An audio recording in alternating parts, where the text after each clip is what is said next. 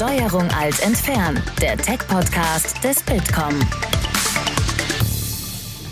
Hallo und herzlich willkommen zu Steuerung alt entfernen, dem Tech-Podcast des Bitkom. Ich bin Linda von Rennings und wir wollen heute in der neuen Folge auf ein top aktuelles und super wichtiges Thema blicken, und zwar auf Umweltschutz und Nachhaltigkeit.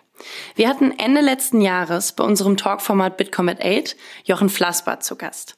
Er ist Staatssekretär im Umweltministerium und hat mit Fabian Zacharias, der bei uns das Politikteam leitet, über Digitalisierung und Nachhaltigkeit gesprochen. Kann man Digitalisierung zum Schutz der Umwelt einsetzen? Welche Herausforderungen und Chancen bringen digitale Technologien für den Klimaschutz mit sich? Und welche Rolle spielt Digitalisierung im Klimaschutzpaket der Bundesregierung? Diese und jede Menge weitere Fragen wurden beim Bitkom at 8 mit Jochen Flassbart beantwortet und das könnt ihr jetzt nachhören. Viel Spaß! Schön, dass Sie da sind äh, zu dieser ähm, frühen Stunde am Freitagmorgen. Das spricht ganz eindeutig für unseren heutigen Gast. Ähm, und äh, man kann wahrscheinlich sagen, dass er die Umweltpolitik in diesem Land in den letzten Jahren geprägt hat wie kaum sonst jemand. Ähm, und zwar in konkrete Regierungsverantwortung und gleichzeitig ohne viel Aufhebens. Und ähm, wie so oft, um vielleicht eine ähm, häufig genutzte Floskel zu verwenden, ist das kein Sprint, sondern ein Dauerlauf, kann man vielleicht sagen. Äh, die Themen gehen Ihnen jedenfalls nicht aus. Klima Klimapaket, umweltpolitische digitale Agenda, EU-Ratspräsidentschaft, Green IT. Ähm, Niklas Feldkamp hat gerade schon einiges ähm, genannt. Ähm, man sieht also, Digitalisierung und Nachhaltigkeit ist nicht nur für unsere Mitglieder ein immer wichtigeres Thema, sondern ein insgesamt sehr weites Feld. Und das wollen wir heute also etwas sortieren mit Ihnen, Herr Flasbart. Ähm, herzlich willkommen dazu und ähm, vielleicht für Sie noch der Hinweis auf ähm, die beiden Twitter-Handles und natürlich unseren Hashtag, der wie immer Bitkom8 heißt, wenn Sie twittern mögen dazu. Ähm, ich glaube, ähm, die zur Biografie von Ihnen, Herr Flasbart, hat Herr Feldkamp gerade schon einiges gesagt. Ähm, insgesamt kann man sagen, ähm, ohne das jetzt alles nochmal zu wiederholen, dass man, ähm, glaube ich, selten so einen klaren roten Faden sieht wie bei Ihnen und das ist der Naturschutz. Ähm, äh, vielleicht ähm, starten wir damit. Ähm, noch ein Zitat, das mir im, im Vorfeld in die Hände gefallen ist. Die Taz hat sie als die zentrale Figur der deutschen Umweltpolitik bezeichnet. Ich weiß nicht, was Ihre Ministerin dazu sagt. Ähm, äh, aber vielleicht ähm, äh, ähm, zum Einstieg die Frage, ähm, äh, was hat Sie eigentlich zum Naturschutz gebracht? Gibt es da ein Schlüsselerlebnis, ähm, das, ähm, das Sie noch erinnern? Ja, schönen guten Morgen zusammen. Ja, das stimmt. Ähm, zu viel Lob für beamtete Staatssekretäre ist eigentlich nicht gesund, muss man ein bisschen aufpassen. Ähm, ja, Naturschutz, das ging. Ich bin ja Kind des Ruhrgebietes und das ist ähm, also so richtig Hardcore-Ruhrgebiet, Rheinhausen, Stahl, Kohle. Äh, das ist das, womit ich aufgewachsen bin. Natur eigentlich weniger und deshalb ist es schon ein bisschen ungewöhnlich ja, ich bin da irgendwie über tatsächlich ganz ähm, interessant als kleiner Junge über ähm, Interesse an äh, Vogelkunde, an Vögeln dazugekommen. Ähm, bisschen strange als Hobby in dem Alter. Ähm, habe mich dann dann auch, als ich in die Pubertät kam und das nicht so richtig gut ankam, davon wieder ein bisschen wegbewegt. äh, und äh, naja, aber irgendwie bin ich dabei hängen geblieben. Okay. Ähm, jetzt, jetzt kann man sagen, dass ähm, das Thema Naturschutz, Umweltschutz, Klimapolitik ähm, äh, wahrscheinlich nie so viel Aufmerksamkeit erfahren hat wie heute. Ähm, äh, auch heute wieder ähm, sozusagen wie ähm, von, von der thematischen Passung her quasi wie bestellt. Große Fridays for Future Demo nicht nur in Berlin, sondern an vielen Orten in, in Deutschland und weltweit angekündigt. Ähm, wenn Sie auf diese Entwicklung schauen, ist das für Sie eigentlich eine Bestätigung der Arbeit, die Sie ähm, in den vielen vergangenen Jahren gemacht haben? Oder verstehen Sie das eher als Kritik an dem, was Sie erreicht haben? Ja, das hat ja beides. Ähm, und ehrlich gesagt, in, in meinem beruflichen äh, Leben bin ich nicht immer umstellt gewesen von Freunden. Das kann man wirklich nicht sagen.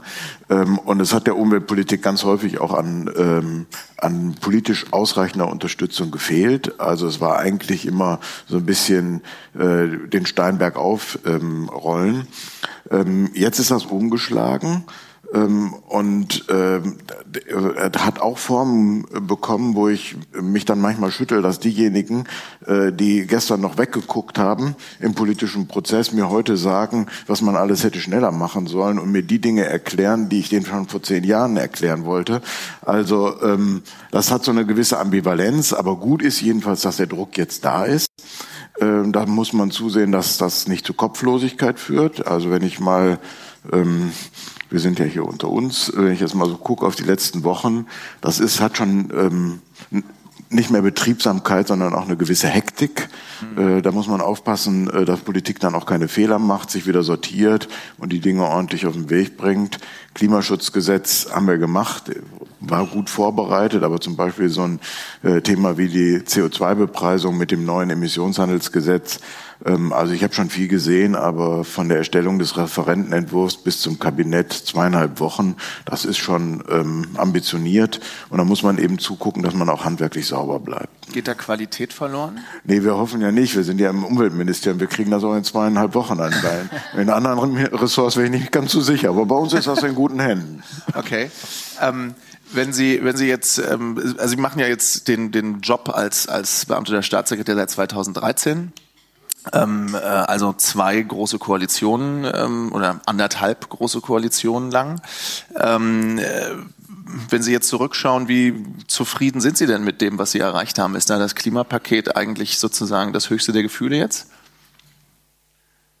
Ja, also ich muss mal sagen, in der, in der letzten GroKo, die Arbeit, die war öffentlich, glaube ich, äh, weit unterschätzt. Ich glaube, dass wir da insgesamt einen guten Job gemacht haben. Ähm, wir haben auch in dieser Legislaturperiode äh, viel mehr umgesetzt, als das äh, wahrgenommen äh, wird. Das ist ja inzwischen auch durch Studien unterlegt. Übrigens auch gerade, sagen wir mal, für, den, für meine Partei, für den sozialdemokratischen Teil eigentlich keine schlechte Bilanz. Aber wir leiden natürlich ein bisschen auch atmosphärisch dass diese Koalition ja eigentlich nicht vorgesehen war. Es, es lag was anderes in der Luft. Das ist dann so nicht gekommen. Und ähm, irgendwie haben wir den richtigen Lauf, der dann auch ähm, eine gewisse Strahlkraft entwickelt, dass die Leute sehen, wir machen das auch mit Lust und Laune. Ähm, das hat in den letzten anderthalb Jahren ein bisschen gefehlt. Ich hoffe, dass wir das jetzt wieder hinkriegen. Ist die, ist die Koalition auch entscheidungsfähig und willig vor allem über den 6., 7. Dezember hinaus? Das weiß ich nicht. Wir warten, wir warten ab. Ähm, ich glaube, es ist gut, wenn sich die, ähm, die Koalitionspartner jetzt ähm, insgesamt mal wieder ein Stück in sich ähm, sortieren. Ähm, das sind schon so ein bisschen unsichere Zeiten in den letzten Wochen gewesen. Ähm, wie gesagt, führen zu dieser Betriebsamkeit, Schrägstrich Hektik, aber auch ein bisschen Unsicherheit insgesamt. Ich denke mal, dass wenn wir jetzt über den Dezember, den Dezember gut hinter uns kriegen, dass wir dann auch äh, wieder mit aufgekrempelten Ärmeln im nächsten Jahr starten können und den Leuten zeigen können, dass wir gute Politik machen. Mhm. Sie haben gerade schon über diese, die Hektik, die Aufgeregtheit ähm, äh, gesprochen, dass es sich so ein bisschen heiß läuft auch. Ähm, insgesamt wird ja der, der Debatte auch eine gewisse Aufgeregtheit attestiert. Das kann man ja auch, wenn man sozusagen in die Medien schaut, sich die eine oder andere Debatte anschaut, eigentlich gar nicht verneinen. Ähm, macht das die Arbeit ähm, äh, leichter oder ist es, ähm, ist es, empfinden Sie das auch als Anstrengung? Ja, das hat, wie ich das eben schon mal gesagt habe, das hat beide Facetten. Einmal ist es natürlich ein enormer Rückenwind. Und äh, ich hätte mir ehrlich gesagt im Frühjahr ähm, nicht vorstellen können, dass wir ein Klimaschutzgesetz bekommen haben. Heute ist ja Beratung im Bundesrat. Ich bin mal ganz zuversichtlich, dass das da auch funktioniert, das wirklich gut ist. Also die, die, die öffentliche Debatte hat ja die, dieses Klimapaket ziemlich in die Tonne gehauen. Ähm, ein paar Facetten von der Kritik kann ich verstehen. Mhm. Die Maßlosigkeit der Kritik kann ich ehrlich gesagt nicht äh, verstehen. Und das, was wirklich eine gute, robuste Grundlage ist, ist das Klimaschutzgesetz, das erstmals nach Jahresscheiben wirklich auch die Verantwortlichkeiten dahin getan hat, wo sie sind, mhm. nämlich zu den einzelnen Ressorts, die ähm, die Verantwortung tragen für ihren Politikbereich eben dann auch im Klimaschutz. Und das war die Analyse, die ich vor etlichen Jahren schon noch in der letzten Legislaturperiode gemacht habe. Kein Umweltminister, egal welcher Partei, ähm, ist am Kabinetttisch ausreichend stark, um das gegen die anderen Ressorts durchzusetzen. Das heißt, ähm, in einem Ressort, in dem man eigentlich keine Instrumente selbst hat, sagen wir mal Klimaschutzleistungen im Verkehr zu produzieren, äh, kann man immer nur ähm, der Unterlegene sein. Das kann nicht funktionieren. Ähm, und es ist ja auch nicht so, dass die Klimaschutzverfehlungen ein Ergebnis der letzten Jahre sind, äh, sondern das kann man zeigen, im Grunde seit Mitte der 90er Jahre ähm, hat es keine ausreichenden jährlichen Treibhausgasminderungen gegeben. Und die in den ersten Jahren nach 1990 waren ganz stark mit der Deindustrialisierung in, in Ostdeutschland verbunden.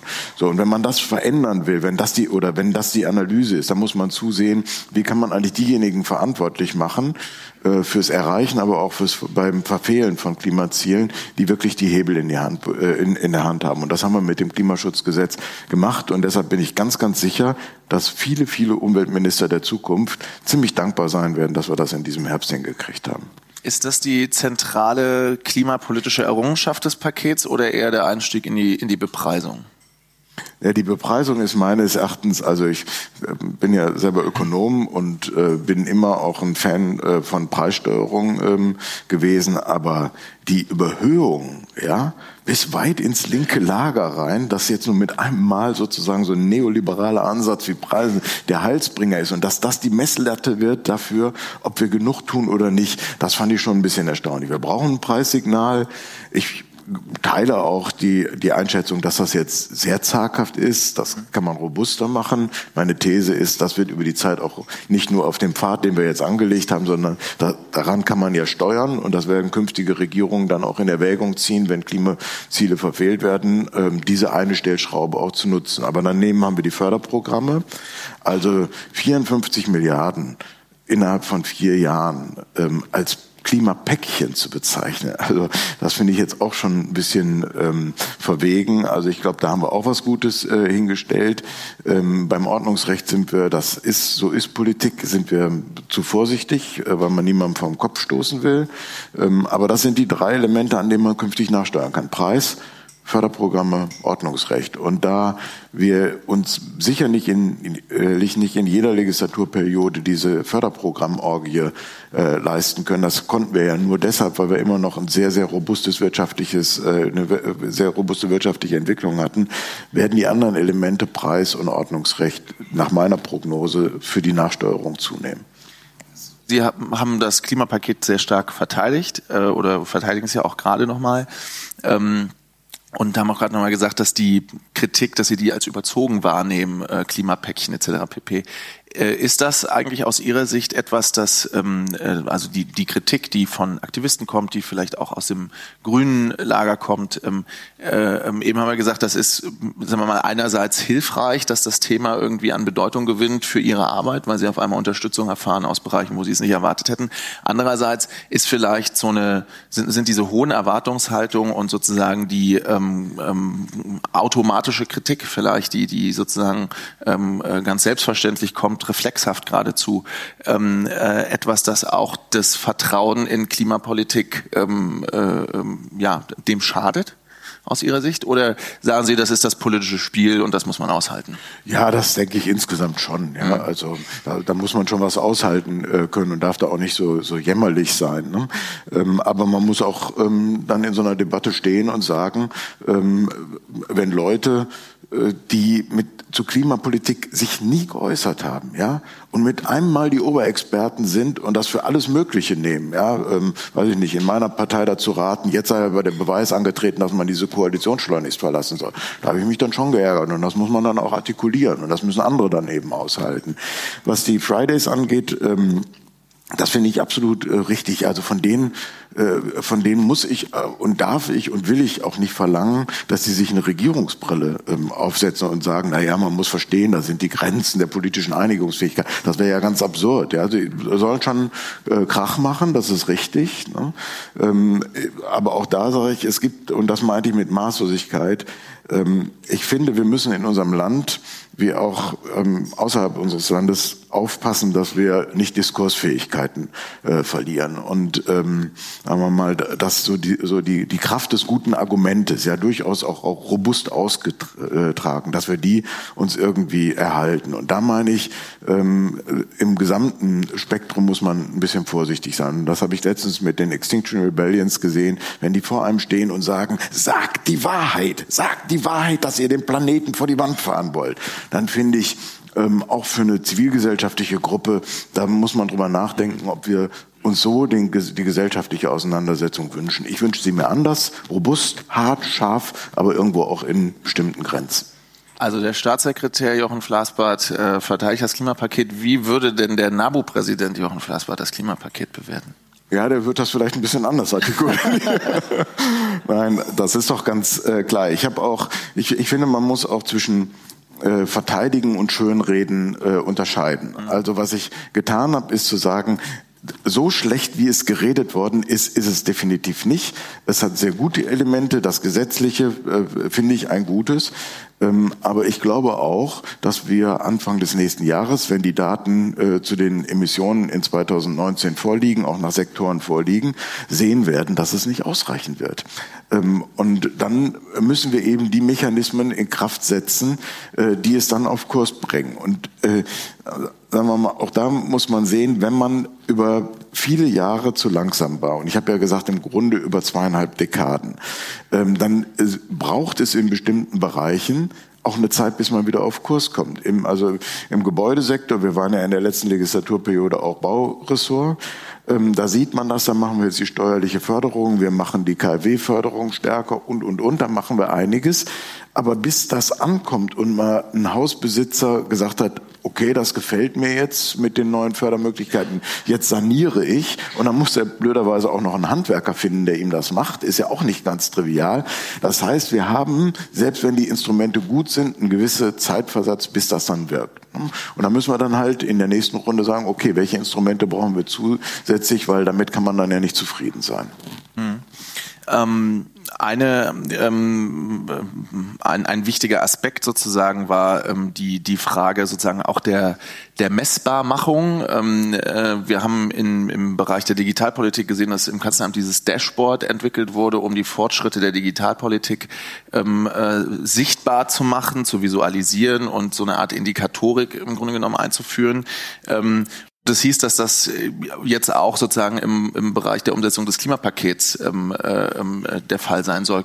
Ist das so? Können Sie das bestätigen? Haben Sie da schon Instrumente irgendwie vor Augen, wo Sie sagen, ähm, dass dass vielleicht man müsste das kopieren, ähm, äh, was es da im Bereich der, der Digitalpolitik gibt? Ja, da weiß ich gar nicht, ob wir da wirklich abgucken müssen. Also das ist was, was wir seit vielen Jahren äh, in der Klimapolitik tun, dass wir die Instrumente, die wir einsetzen, dann auch durchrechnen lassen. Und unsere Institute, die des Wirtschaftsministeriums, die äh, bei uns äh, tätig sind, äh, was immer wir an äh, Entscheidungen treffen, schmeißen die in ihre Rechner rein und sagen uns hinterher, was das bringen wird. Äh, natürlich mit Margen, das ist ja ganz klar.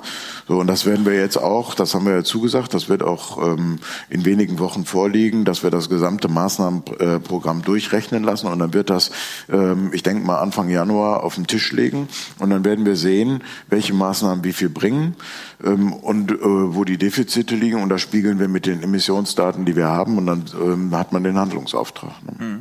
Was ist sonst digital am Klimapaket aus Ihrer Sicht, wenn man mal so ein bisschen das ähm, einfach äh, sich, sich vornimmt und das skimmt sozusagen, ist man bei so Schlagwörtern wie digitaler Sicherungstechnik im Schienenverkehr, dann hat man das Personenbeförderungsgesetz. Ähm, es geht ein bisschen um Green IT, aber es ist jetzt, ähm, sagen wir mal, ich glaube, da könnte man äh, aus Sicht der Digitalwirtschaft vielleicht noch die eine oder andere Idee sozusagen einbringen. Ähm, äh, was ist, ähm, welche Rolle spielen aus Ihrer Sicht da digitale Technologien?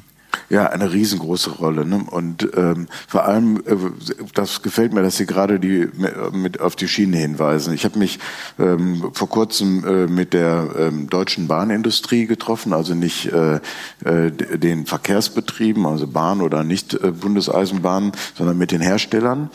Ähm, und das ist ja eine robuste Wirtschaft in Deutschland. Da haben wir ja Companies, die richtig was können. Ähm, und während wir auch äh, im BMU, wenn wir äh, über Verkehr Fahrzeuge, Digitalisierung sprechen, ist eigentlich die Assoziation, äh, wie sieht das zukünftige Auto aus? Ne? Ähm, und äh, wie ist da die Verknüpfung von Digitaltechniken mit Mobilität? Dass das ein Riesenthema im Schienenverkehr ähm, ist, also die digitale Schiene, aber eben auch die digitalen Fahrzeuge, Schienenfahrzeuge. Ähm, das ist mir in dem Gespräch nochmal richtig deutlich geworden und ich glaube, da steckt sehr, sehr viel drin, damit wir die, ähm, die Schienennetze, wie sie liegen, ähm, so ertüchtigen, dass sie einfach auch ins 21. Jahrhundert passen zu unseren technologischen, zu unseren digitalen Möglichkeiten und dass wir damit die Netzkapazität, ohne es wirklich auszuweiten, enorm erhöhen. Wichtiger Schlüssel, um gerade im Digital, im, im Schienenbereich voranzukommen. Wir wollen ein bisschen weg vom, vom Fokus auf das Klimapaket. Wir wollen uns mit dem Thema Digitalisierung und Nachhaltigkeit sozusagen als, könnte man vielleicht sagen, ähm, Meta- oder vielleicht auch Megathema ähm, ein, ein bisschen eingehender beschäftigen. Ähm, äh, vielleicht so ganz grundsätzlich ähm, äh, Digitalisierung und Nachhaltigkeit, vielleicht als ein großes ähm, sozusagen Leitthema, auch mit Blick auf die Ratspräsidentschaft, da kommen wir gleich noch zu. Ähm, aber auf jeden Fall für die nächsten Monate, Jahre äh, mutmaßlich anderes großes Megathema der Klimaschutz. Wenn Sie insgesamt auf diese, auf diese beiden Themen gucken, vielleicht jetzt jenseits äh, so konkreter Dinge wie ähm, äh, Digitalisierung im Schienenverkehr oder was im, im Klimapaket steht, ähm, äh, wie stehen für Sie diese beiden, diese beiden Themen sozusagen im, im Verhältnis zueinander? Ja, das hat sich über die Zeit, ähm, gerade in den letzten Monaten, ähm, bei uns im Haus sehr verändert. Ähm, also ich will jetzt nicht sagen, dass wir Digitalisierung überhaupt nicht gesehen haben. Äh, natürlich haben wir auch bei der Energiewende über Smart Grids gesprochen und, und was es da für Entwicklungen gibt und wie wir die, das Energiesystem äh, mit dem IT-System äh, zusammen denken müssen. Aber es war kein systematisches Denken, das muss ich schon sagen. Die Genetik eines Umweltministeriums ist natürlich auch immer zu gucken, was macht das eigentlich Böses? Ja, was kommt da? Also wir haben dieses Jahr, diese Woche 30 Jahre Bundes Bundesamt für Strahlenschutz gehabt. Ne? Die Frage, was ähm, ist eigentlich äh, äh, mit IT an, ähm, an Strahlenbelastung verbunden, dann das Thema Ressourcenverbräuche, Energieverbräuche, das sind die Dinge, auf die guckt man. Ja? Äh, das, das ist auch richtig so, muss man auch tun. Aber wir haben eine vollständige Unterbelichtung der Chancen ähm, gehabt. Also was kann eigentlich, äh, was kann Digitalisierung Dienendes tun, um Nachhaltigkeit äh, voranzutreiben? Und das, glaube ich, da sind wir jetzt ganz schön auf dem Platz. Das hat was mit äh, gesellschaftlichen Diskursen zu tun, dass man dann sieht, aha, da tut sich was, hat dann aber auch ganz trivial damit zu tun, was damit zu tun, ist da jemand, der da, ähm, der da Leidenschaft entwickelt, der da Feuer und Flamme ist, der zum Treiber auch innerhalb eines Ministeriums, da vorne sitzt der Dirk Meyer, der den Laden bei uns ordentlich aufgemischt hat und gesagt hat, das ist jetzt das Thema, um das wir uns groß kümmern müssen. Und wenn ich gucke, wo wir gestartet sind, äh, vor letztendlich ja einigen Monaten, in einem guten Jahr, und wo wir jetzt stehen, ist, glaube ich, das BMU in der Digitaldebatte gut angekommen. Ähm, Sie haben gerade eine Fußballmetapher gebraucht. Sie haben gesagt, Sie sind jetzt auf dem Platz. Äh, wenn man in dem Bild bleibt, äh, sozusagen der Staatssekretär als Trainer der Mannschaft im BMU, ähm, der Teamchef vielleicht. Ähm, was macht man denn, um ähm, äh, so eine Mindset-Frage, die Sie gerade beschrieben haben, was macht das eigentlich Böses versus ähm, was gibt's da eigentlich für Chancen? Ähm, was macht man, um das zu verankern? Das ist ja, glaube ich, was, was ähm, wenn das in so einem Haus über Jahre gewachsen ist, man jetzt nicht einfach mal mit einer Ansage sozusagen ähm, äh, umdreht, sondern das ist vielleicht eine Frage des Kulturwandels. Wie macht man das? Ja, ja also wichtig ist, glaube ich, ähm, genügend Aufnahmefähigkeit äh, zu haben. Also ähm, Teamchef, ähm, manchmal hat man auch eine gute Idee, äh, das stimmt, ähm, aber das ist eigentlich im Vergleich zu dem, was man braucht, um gut zu sein, eher der Ausnahmefall. Man, das Richtige und Wichtige ist zu sehen, ähm, wenn jemand eine gute Idee hat. Mhm und dann zu gucken, ist das, passt das? Ist das jetzt was, wo wir, wo wir ähm, rangehen? Und ähm, ähm, das war diesmal so. Ne? Da waren gute Ideen ähm, und dann hat ähm, äh, die äh, muss man ja auch noch mal sehen. Dann ist da eine Ministerin, die eine, eine hohe Affinität zu den Themen ähm, hat als frühere ähm, äh, Forschungsministerin in äh, Nordrhein-Westfalen, ähm, so, so dass da eine Gesamt Spirit, ein Gesamtspirit entstanden ist, der gesagt hat, okay, das nehmen wir uns jetzt mal richtig vor. Mhm. Ähm, es geht ja wenn man sich diesen, diesen Themenbereich anschaut, nicht nur um Klimaschutz, sondern ähm, es geht auch um Dinge wie Smart Farming, Stichwort Nitratbelastung, es geht um ähm, Tracking durch Blockchain-Technologien, wenn man in den ganzen Bereich der Kreislaufwirtschaft denkt ähm, äh, und viele andere umweltpolitische Handlungsfelder, die sich ähm, auch, aber eben nicht nur im Bereich ähm, der Klimapolitik bewegen. Ähm, haben Sie, ähm, Sie kommen ja viel rum ähm, äh, als, als Staatssekretär, haben Sie äh, einen Anwendungsfall vielleicht aus den letzten Wochen, Monaten, der Ihnen im, im Gedächtnis geblieben ist, wo Sie sagen, das finden Sie ähm, äh, beeindruckend, da würden Sie gern, gern mehr machen, mehr sehen? Ja, also das sind ja die Dinge, die einen überraschen, weil man sie vorher nicht so auf dem Schirm gehabt hat. Und als ich im, äh, in diesem Jahr die Emscher Genossenschaft bei mir in der Heimat äh, besucht habe, äh, große Kläranlage, äh, aber eben auch die Zuständigkeit äh, zusammen äh, mit dem Lippeverband für ein riesengroßes äh, Wassersystem, Wasserversorgungs- und Wasserentsorgungssystem. Und als ich mit denen gesprochen habe und gesehen habe, wie weit die im Digitalbereich sind, wie das ganze, die gesamte Steuerung ähm, einen ähm, Schub bekommen hat durch Digitalisierung, wie sie, sagen wir mal, das gesamte System im Prinzip ähm, Leute, die vorher, wenn irgendwo was war, durch die Städte flitzen mussten, um Rohrleitungen wieder zu reparieren, die das inzwischen auf dem, vom Sofa aus äh, äh, machen, bestimmte Pumpen dann schnell rauszunehmen ähm, oder, äh, oder reinzubringen. Da habe ich gesehen, hier sind auch ähm, Effizienzgewinne zu, zu heben. Und wenn wir das weiterentwickeln auf der Basis ähm, der, der Technologieführerschaft, die wir ja in der traditionellen Umwelttechnik haben, wenn man auf der Welt rumkommt, ähm, das Erste, was die Leute mich fragen, ähm, ist, wie macht ihr das mit dem Abwasser, wie macht ihr das mit der Müllentsorgung, ja, da, also die, die Basics an Technologie. Und da in den nächsten Sprung zu kommen und zu sagen, was sind eigentlich äh, da die technologischen Möglichkeiten im, an der Schnittstelle Schnittstelle zur Technologisierung. Ich glaube, da steht, ähm, steckt auch gerade industriepolitisch für Deutschland sehr, sehr viel drin. Mhm. Ähm, also absolut, das ist etwas, was wir auch, auch immer wieder sagen. Ich habe das Beispiel ähm, äh, Smart Farming ge gebracht. Da geht es ein bisschen um die ähm, Reduktion der Düngemittelausbringung, eben diese Debatte rund ums, ums Nitrat. Ähm, es gibt eine ganze Reihe anderer Beispiele, auch ähm, äh, ähm, sagen wir mal Effizienzsteigerung, wenn ähm, immer mehr Daten verarbeitet werden müssen in der Telekommunikation und man äh, Netzbetreiber sieht, die trotzdem ihren, ihren äh, Stromverbrauch nicht steigern steigern müssen, weil sie das sozusagen über, über Effizienzgewinne hinbekommen. Ähm, äh, das ist also wirklich ein, ein weites Feld, Effizienzmaßnahmen, aber eben auch Maßnahmen, die tatsächlich dazu führen, dass man weniger Umweltbelastung hat. Das sind, ähm, sind Technologien, die ähm, äh, ähm, entweder da sind oder bald verfügbar sind. Und wir stellen uns so ein bisschen die Frage, ähm, äh, was tut eigentlich die Politik? Was, was können Sie sich vielleicht auch vorstellen? Ähm, äh, um solche Technologien zu unterstützen, dabei in die Fläche zu kommen, damit wir, ähm, wenn man jetzt mal eben zum Beispiel in den Landwirtschaftsbereich schaut, es ist ein, ein simples Beispiel, was sozusagen eigentlich immer, immer gut, gut geht, aber man kann das in ganz vielen anderen Sektoren auch machen. Ähm, äh, da haben wir die, die äh, EU-Agrarsubventionen, ähm, äh, die im Grunde genommen ein, ein System zementieren, das es seit ähm, Jahrzehnten so gibt. Ähm, was kann man aus Ihrer Sicht tun, um, um solchen Technologien auch politisch zum Durchbruch zu verhelfen? Naja, also das Beispiel mit der Landwirtschaft zeigt eigentlich ähm, beispielhaft, und das gilt für die anderen Sektoren auch, dass wir uns inmitten riesengroßer transformativer Prozesse befinden. Das erklärt übrigens auch die Emotionalität, die da jetzt in der Landwirtschaft ähm, unterwegs ist. Ähm, und das muss man sich klar machen. Es geht nicht nur darum, eine Technologie auszurollen, ja, sondern man muss gucken, was macht das eigentlich mit einem, äh, was macht das eigentlich gesellschaftlich? Und äh, beim Thema Smart Farming, äh, da sieht man, das ist für bestimmte Betriebe gar nichts ähm, Revolutionäres. Ne? Die sind natürlich noch nicht da, wo wir mit der Weiterentwicklung in, in einiger Zeit sein können.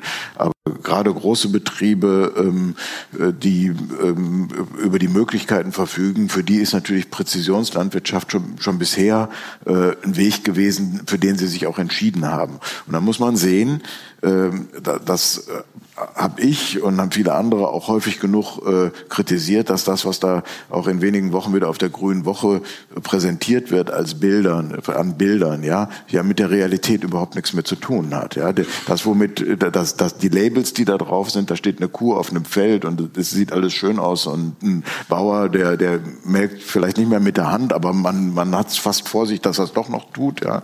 So und so ist die Realität schon nicht mehr. Und mit ähm, Smart Farming wird sie sich noch weiter davon entfernen.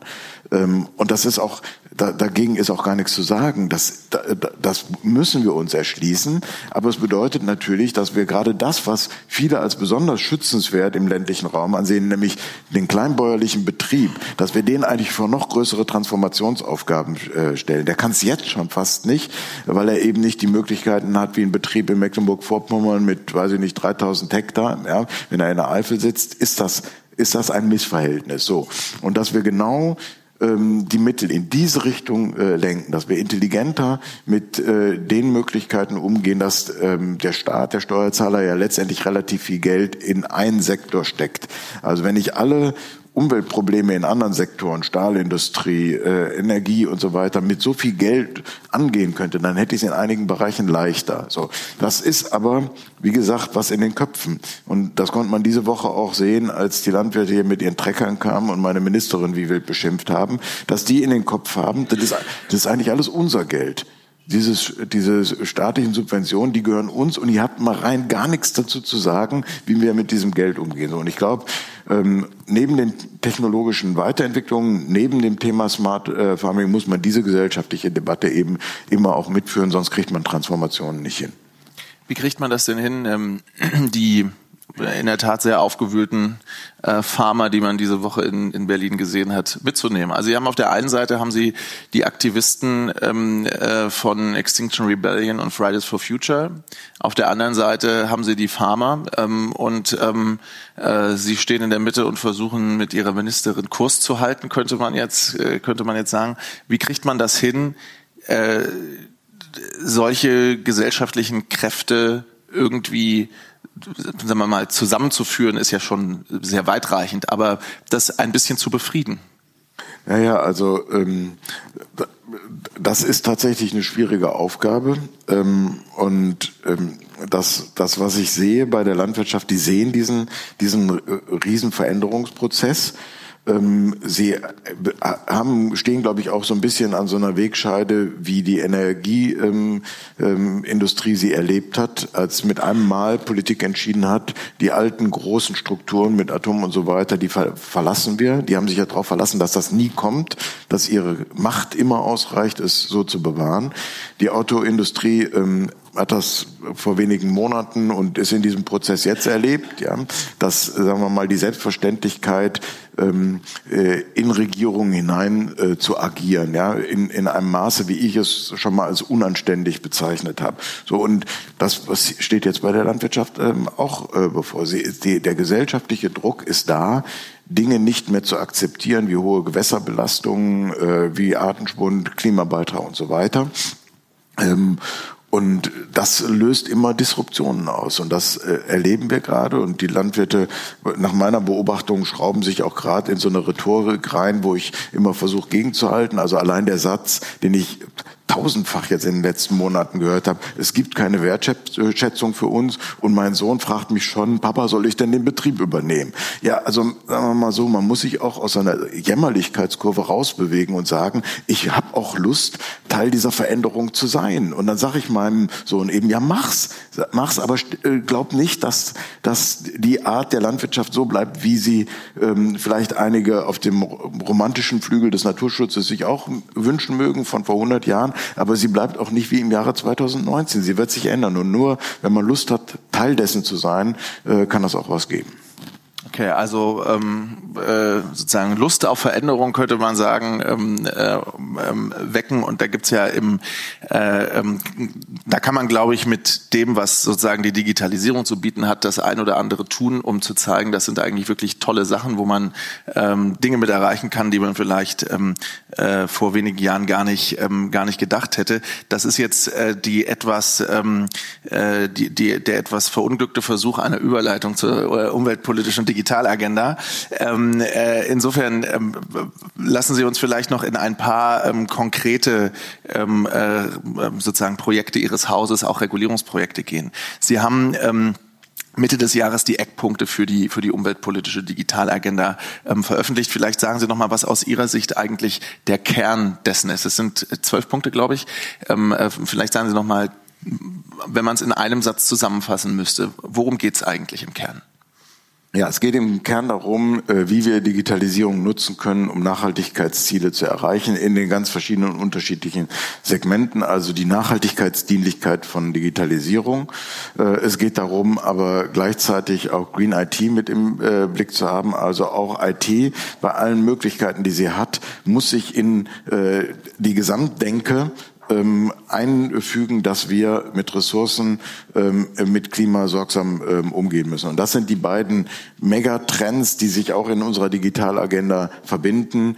Äh, eine deko dekarbonisierte, äh, ressourcenschonende Welt auf der einen Seite als ein Megatrend mit ganz, ganz viel Veränderung und auf der anderen Seite äh, die Digitalisierung mit ganz, ganz viel Veränderung, auch mit unguten ähm, Schnittstellen an der Frage, was macht das eigentlich ähm, auf dem Arbeitsmarkt? Ja, äh, da können beide Trends dazu führen, dass wir einfach mit weniger Arbeit Produkte äh, erzeugen oder Leistungen äh, erzeugen, aber eben auch mit unendlich vielen äh, Möglichkeiten.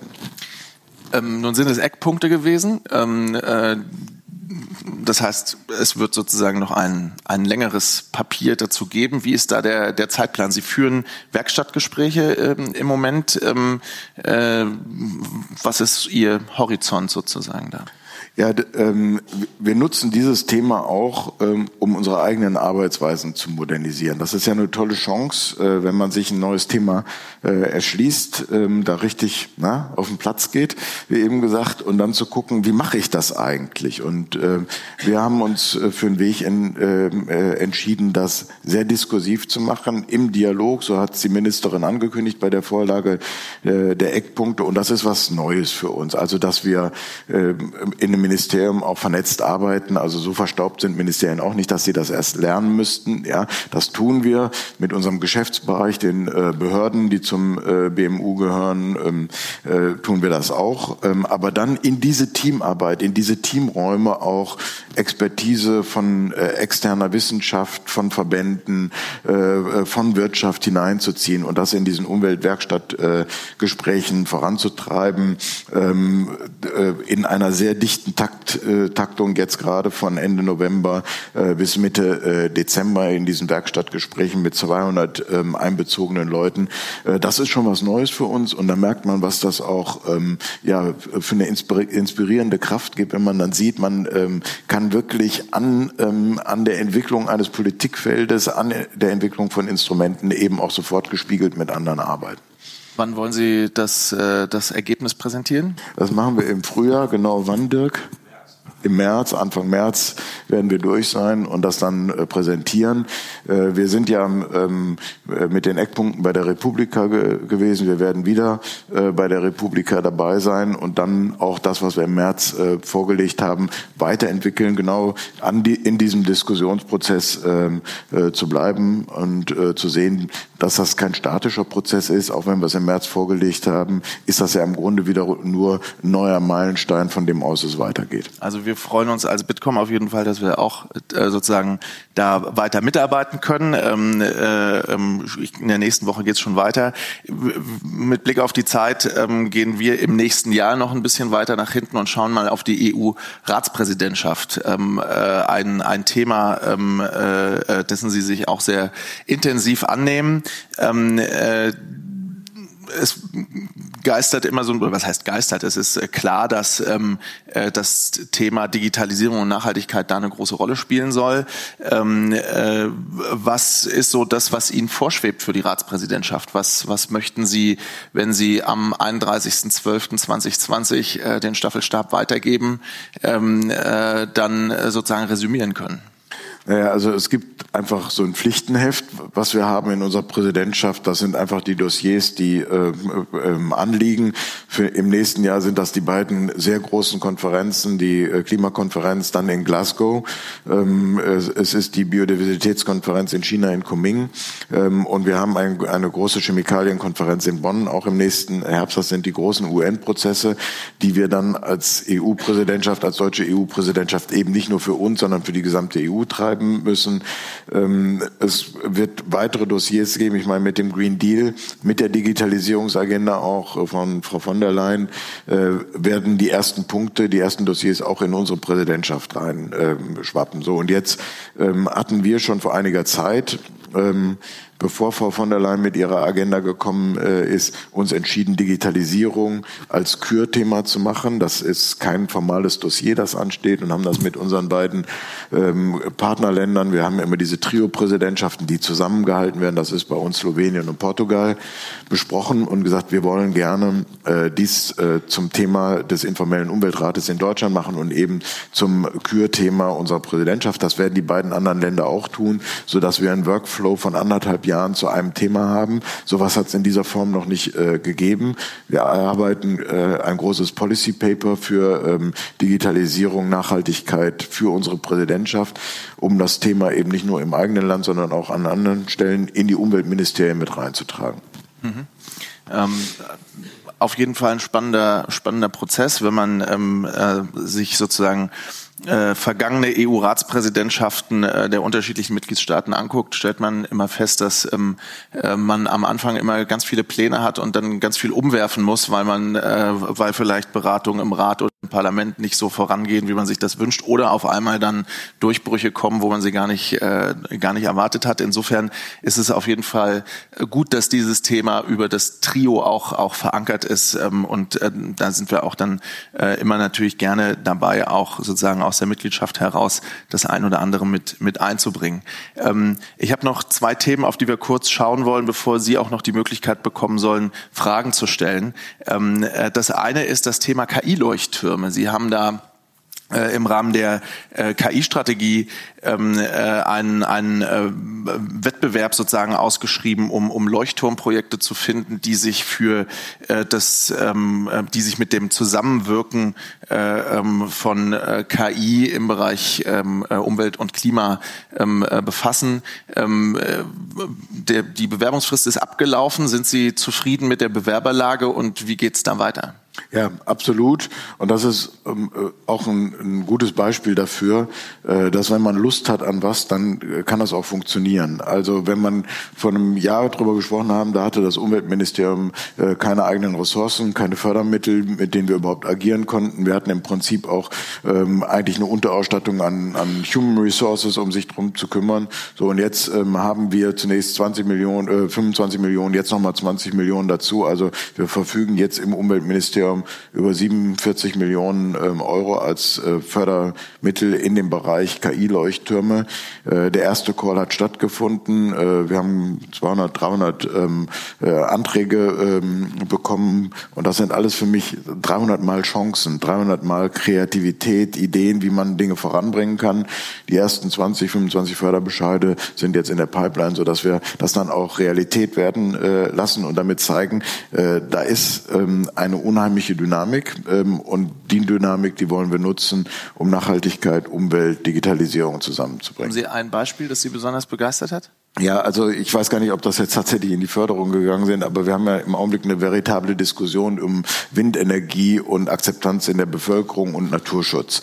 Ähm, so und Akzeptanz in der Bevölkerung ist nochmal ein Thema, aber an der Stelle Naturschutz, wo ich herkomme, Artenschutz, haben wir natürlich Probleme beispielsweise mit Zugvogelbewegungen. Ähm, und da zu sehen, äh, kann man eigentlich äh, äh, durch ähm, Big Data Bewegungen so frühzeitig sehen, dass wir zur Abschaltung, automatischen Abschaltung Abschaltung von Windanlagen kommen und dann mit einem Mal Windanlagen auch an Stellen ähm, errichten können, die äh, bei denen es vorher aus Naturschutzgründen, aus guten Gründen nicht möglich war, weil eben einfach äh, äh die Kollisionsgefahr zu groß gewesen wäre. Äh, weiß jetzt nicht, ob es tatsächlich äh, in die in die Förderung geschafft hat, aber das ist jedenfalls beim Durchblättern eins gewesen, was mir aufgefallen ist. Okay. Ein, ein letztes Thema ganz kurz noch. Ähm das Thema Retouren und Onlinehandel, ähm, äh, ein Thema, das vor einigen Monaten so ein bisschen durch die Debatte geisterte und das es jetzt ein bisschen ruhiger geworden ist.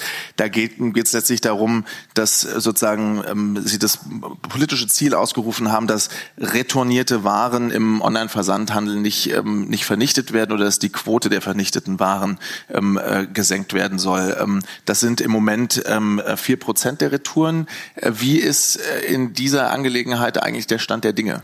Ja, also ähm, das ist tatsächlich was, als das vor etwas über einem Jahr über ähm, irgendeine dieser Nachrichten- oder Magazinsendungen, Politmagazinsendungen hochkam, weiß gar nicht mehr welches war, Greenpeace war diesen Dingen auf der Spur, äh, da war ich wirklich erschrocken, weil ich gesagt habe, das kann wirklich nicht sein, dass wir eben, dass wir Neuware, wenn sie zurückkommt, in den Schredder äh, tun. So und jetzt ist es so, das Problem ist kleiner, als es äh, damals auf den ersten Anschein wirkte, aber es gibt es. Ähm, und ähm, wir wollen das nicht. Das kann nicht sein, dass wir neuwertige Ware äh, aus logistischen Gründen äh, vernichten. Und dann haben wir gesehen, das ist keineswegs nur ein Thema des Onlinehandels, sondern auch des stationären Handels, insbesondere bei Trend- und Modeprodukten. Also jetzt nicht unbedingt also Bitkom geneigt, ja, ähm, aber gerade im Fashion-Bereich ist das so, wenn man äh, da äh, Überhälter hat, dass sie dann eben auch in die Tonne gehen. Und wir wollen eine Obhutspflicht einführen über das Kreislaufwirtschaftsgesetz, äh, die äh, dafür sorgt, dass eben genau die, diese Zerstörung von Neuware äh, jedenfalls an ähm, Restriktionen gebunden ist. Es wird sicherlich Fälle geben, wo das dann in der Abwägung auch vernünftig ist, aber das sozusagen der Automatismus, den wollen wir äh, beenden. Insgesamt aber bringt mich das zu dem Punkt ähm, äh, Ressourcenverbräuche, Geräte, Altgeräte, ähm, Kreislaufführung, Lebensdauerverlängerung. Das ist natürlich auch ähm, alles, äh, was für die Industrie, ähm, für die Sie stehen. Äh, da müssen wir immer wieder daran arbeiten, dass wir äh, die Lebenszyklen so äh, klug gestalten, wie sich das für eine innovative Industrie eigentlich auch gehört. Also ähm, das nehmen wir gerne auf, da sind wir immer gesprächsbereit sozusagen. Herzlichen Dank, Herr Flassbart. Das war das Bitkom at 8 mit Staatssekretär Jochen Flassbart zu Digitalisierung und Nachhaltigkeit. Wir hoffen, es hat euch gefallen und wenn ihr noch mehr zu dem Thema wissen wollt, dann schaut gerne noch bei uns in die Show Notes, da lassen wir euch noch ein paar Links da. Und damit sage ich Tschüss und bis zum nächsten Mal. Das war Steuerung alt entfernen, der Tech-Podcast des Bitkom. Weitere Folgen findet ihr auf www.bitkom.org/podcast.